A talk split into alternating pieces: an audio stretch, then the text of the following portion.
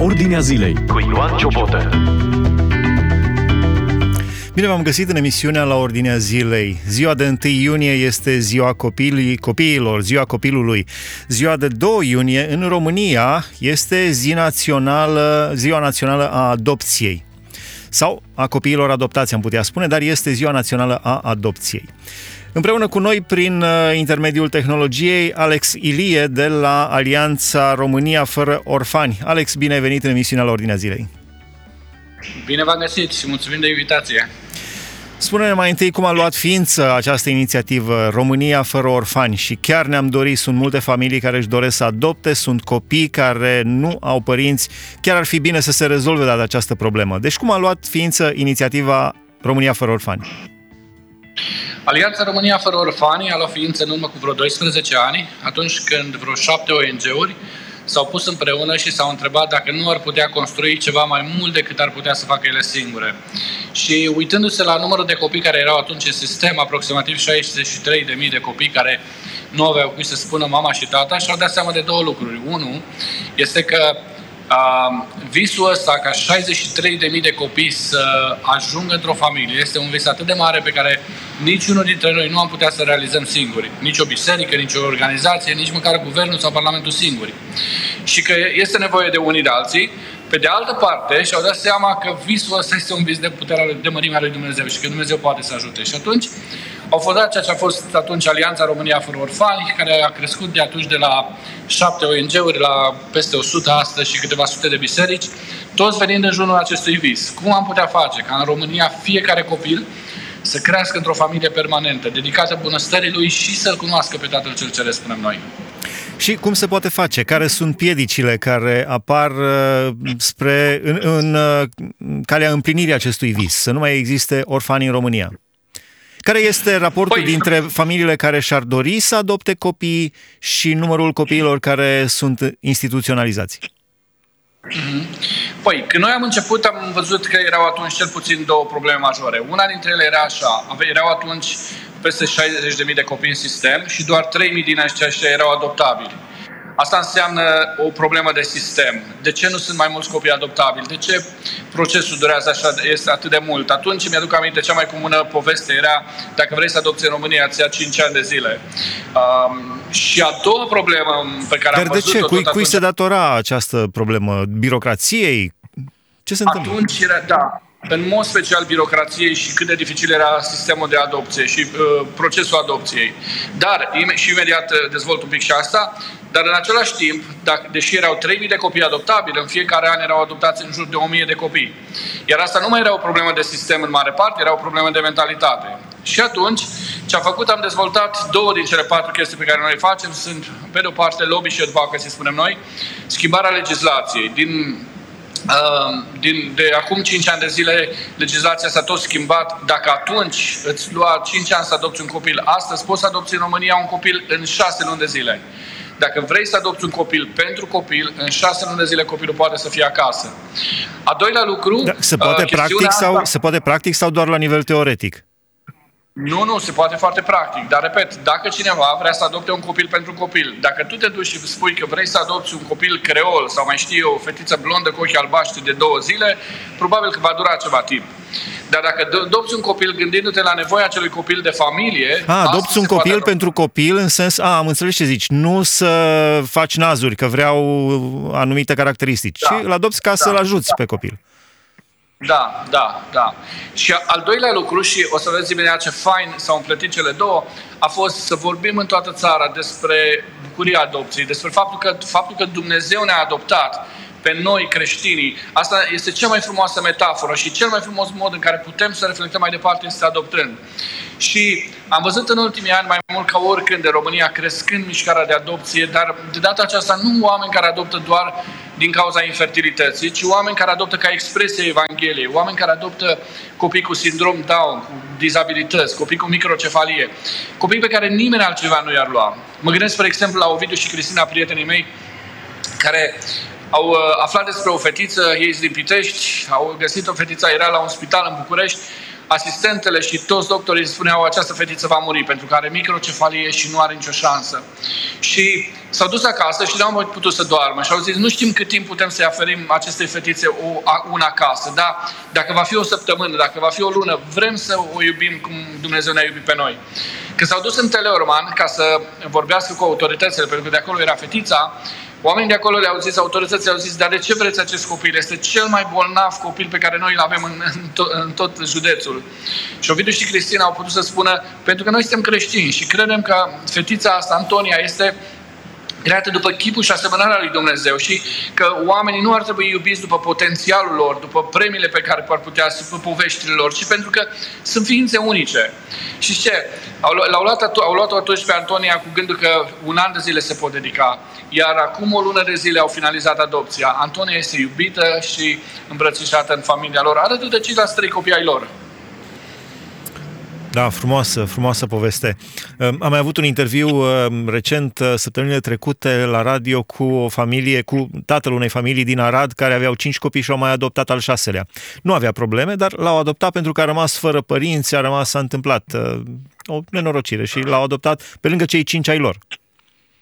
Super fain, super fain. Care este da. raportul acum între, și nu, nu n-aș vrea să, să um, folosesc termenul cerere și ofertă, sub nicio formă. Copiii nu sunt o marfă. Da. Care este raportul între uh, familii care și-ar dori să adopte și copii instituționalizați în acest moment? Deci, în acest moment, în sistem sunt 42.000 de copii. Din aceștia, în jur de 7.000 sunt adoptabili și familii adoptive sunt, care, care sunt în proces de atestare sau atestate sunt undeva între 3 și 4.000. Deci, cu alte cuvinte, încă copii sunt mai mulți adoptabili decât familii care vor să-i adopte. Ce s-ar putea face ca să fie adoptați toți acești, acești copii? Conștientizate familiile sau uh, găsite sau uh, deschise chiar și adopții internaționale, dar strict supravegheate? Știu că la adopțiile internaționale era un scandal acolo să nu încapă pe mâna pedofililor și erau probleme de genul acesta. Uh, au fost și alte probleme de mituire, de, mă rog, lucruri triste, negative. Dar ce s-ar putea face ca să se dezvolte numărul familiilor care și-ar dori să adopte copii? Cred că principalul lucru pe care ar trebui să-l facem cu toți este ceea ce faceți voi astăzi, să vorbim despre adopție. Atunci când noi am, înce- am început lucrarea ARFO, în urmă cu 10 ani, spuneam, 10-12 ani, um, am vrut să știm de ce în România nu avem o mișcare de adopție. Și ce noi credeam este că oamenii nu adoptă pentru că au auzit o poveste negativă. Și când am făcut un mic sondaj, am descoperit că oamenii nu adoptă pentru că gândesc negativ despre adopție, ci pentru că nu se gândesc deloc. În majoritatea bisericilor în care noi mergem, îi spun, niciodată nu ne-am gândit la așa ceva, niciodată n-am știut despre teologia adopției, despre faptul că Dumnezeu ne-a adoptat. Uh, tot timpul am crezut că cu problema copiilor orfani a fost cândva în anii 90, dar tot, totul este ok și este roz acum.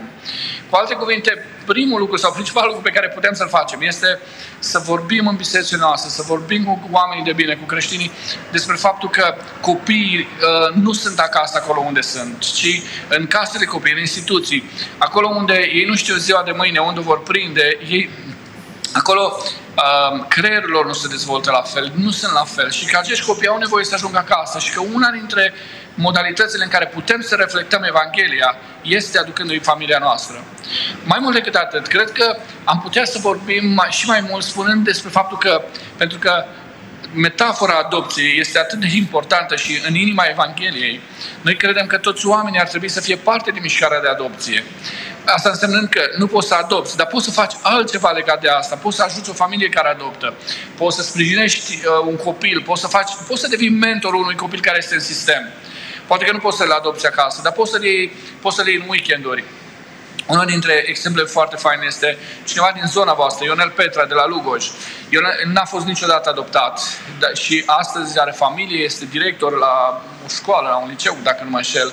Și am auzit povestea lui și Ionel spunea, oameni buni, faptul că eu astăzi pot să fiu un tată bun pentru copiii mei, faptul că pot să uh, îmi manageriez bine finanțele, este că am fost în familiile voastre duminică de duminică. Duminică de duminică am fost invitat și am mâncat în casele voastre și am văzut cum funcționează o familie normală. Și de asta am putut să-mi refac viața. Putem să ajutăm și uneori avem, avem atât de mult de dat, avem atât de mult de împărtășit și lucruri care pentru noi sunt banale. Uh, faptul că stăm împreună în jurul mese și ne împreunăm mâine și ne rugăm și mulțumim pentru masă. Faptul că un tată sau o mamă își pune copiii la culcare și se roagă împreună cu ei. Pentru cineva să vadă acele lucruri sunt extrem de valoroase și uh, eu cred că este în cazurile noastre mult mai mult loc de a împărtăși ospitalitatea creștină cu, cu acești copii care uitați și care ne aducem aminte de ei de Crăciun, de sărbători. Nu știu dacă știi, probabil este o mișcare întreagă între ei care spune iubi, urâm ianuarie. Pentru că în decembrie toată lumea vine cu tone de cadouri și în, în ianuarie toată lumea ne uită. Wow, ce trist, ce trist, da. da. Uh, Alex, spune-ne și experiența ta personală. Ce anume păi, te-a determinat să te apleci în, în această direcție? Experiența noastră personală. Eram atunci în mișcarea studențească și am înțeles în urmă cu câți ani? Cu 15 ani. Am înțeles împreună cu Nati că s-ar putea să nu avem copii biologici și atunci ne-am gândit... Ați fost adoptați vreunul dintre voi, tu sau soția ta? Nu, nu, nu, nu, n-am avut nimic de a face cu asta. De altfel, eu nu sunt pasionat de copii orfani neapărat. Dar ceea ce era atunci în inima noastră, în mișcarea studențească, mi-aduc aminte, era merge și faceți ucenici. Și atunci ne-am întrebat, cum poți să faci cel mai bine ucenici? Păi, adoptăm un copil. Ne-am gândit să adoptăm un copil, să fie cât de mic, dar știam de ce vrem să adoptăm și știam că nu vrem să adoptăm să ne împlinească pe noi. Și când am întâlnit cu doi copii despre care ne-au spus că nu mai au nicio șansă să fie adoptați, am știut că sunt pentru noi. Pentru că erau doi, aveau șapte ani și erau de etnie romă. Deja fusese refuzați de câteva ore. Și așa am adoptat pe Cristi și Alina, astăzi au 21 de ani.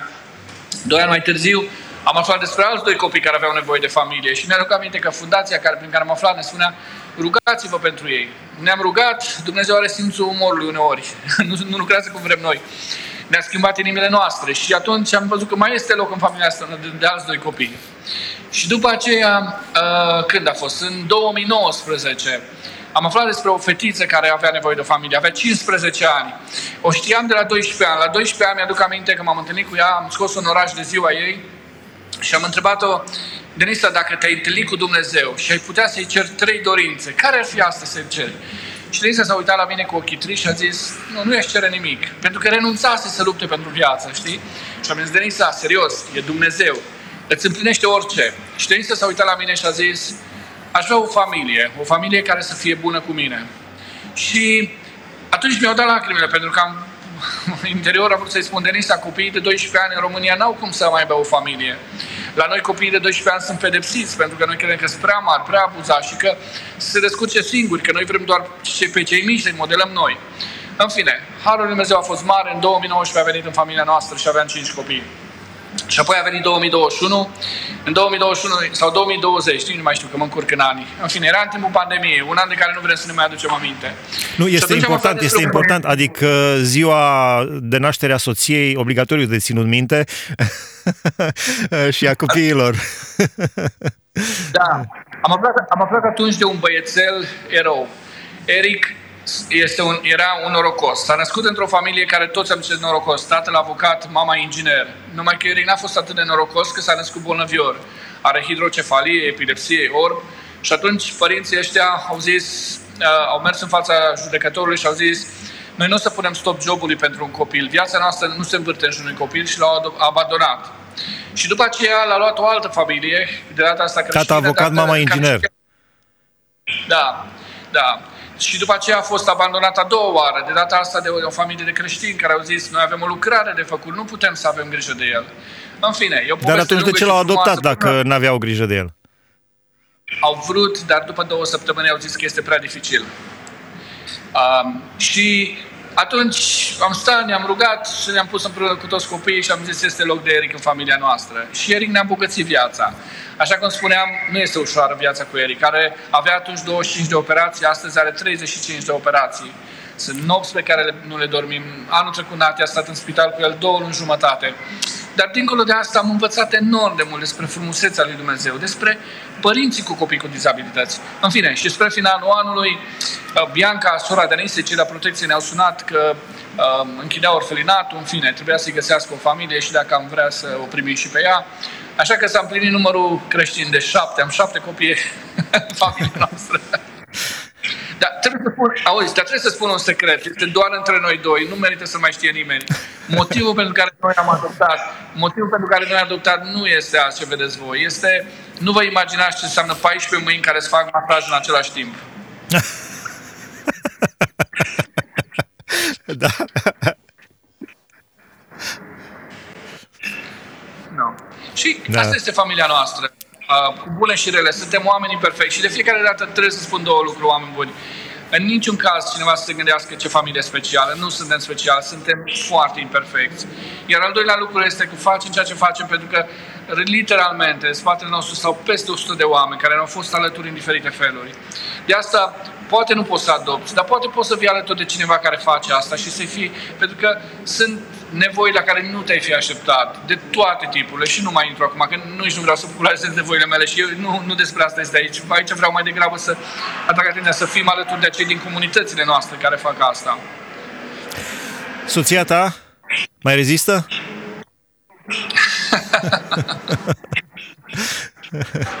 suntem, suntem în viață amândoi și asta este harul lui Dumnezeu.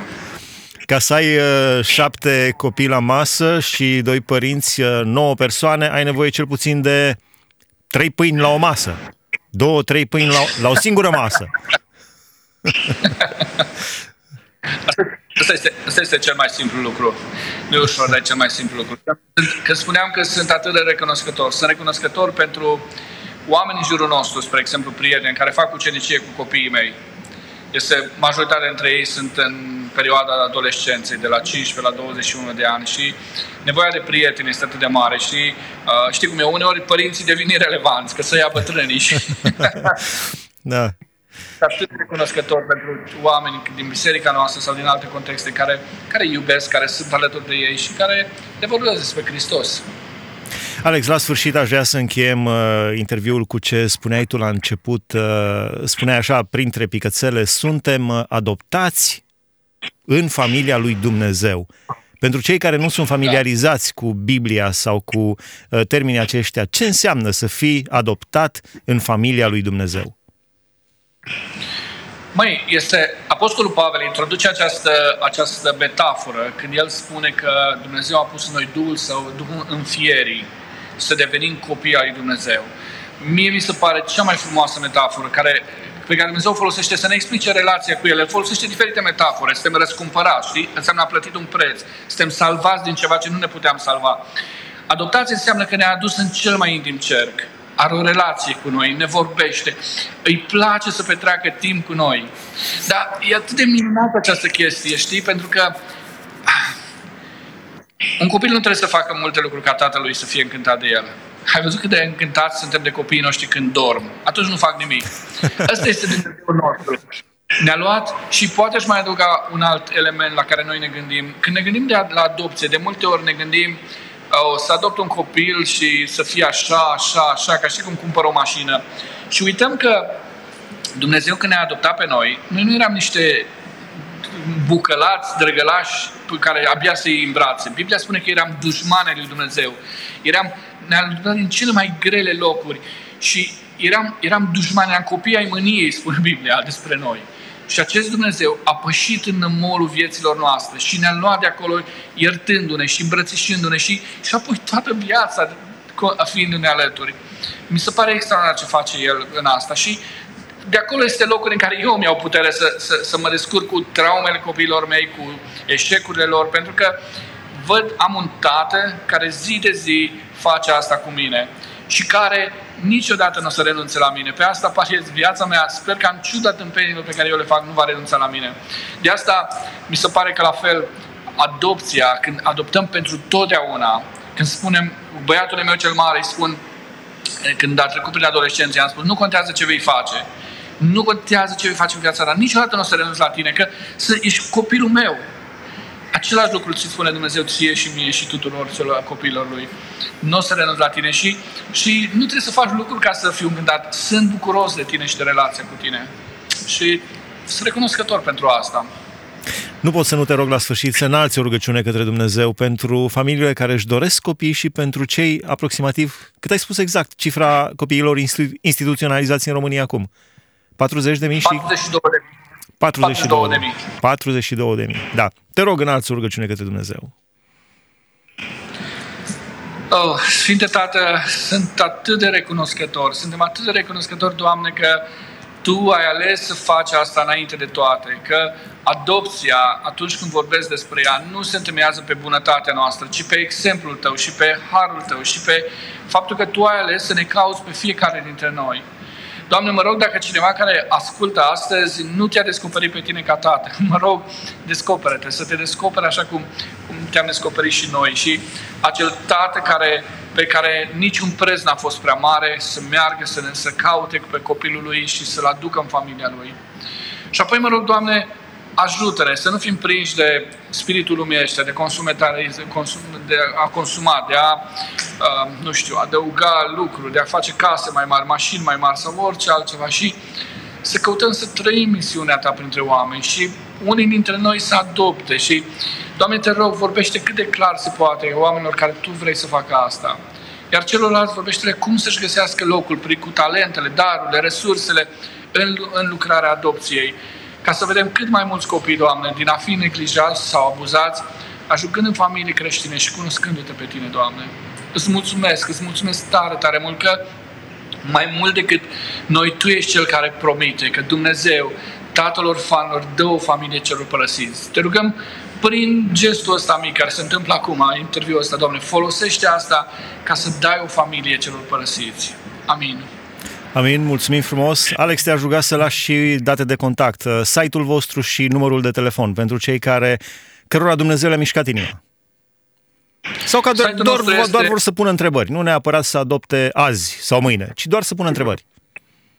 Sigur că da. România fără orfan.ro sau arfo.ro este site-ul nostru, ne găsiți și pe Facebook, iar acolo, dacă intrați pe site, găsiți și numărul de telefon, eu vă pot spune și acum Spune. 0722 0722 206 336.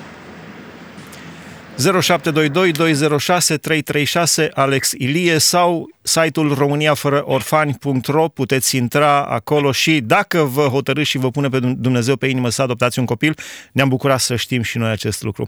Mulțumim Alex, Dumnezeu să vă binecuvânteze și să auzim vești bune! Doamne ajută! Hai să încheie emisiunea la ordinea zilei de astăzi. Dumnezeu să vă binecuvânteze! Ați ascultat emisiunea La Ordinea Zilei cu Ioan Ciobotă.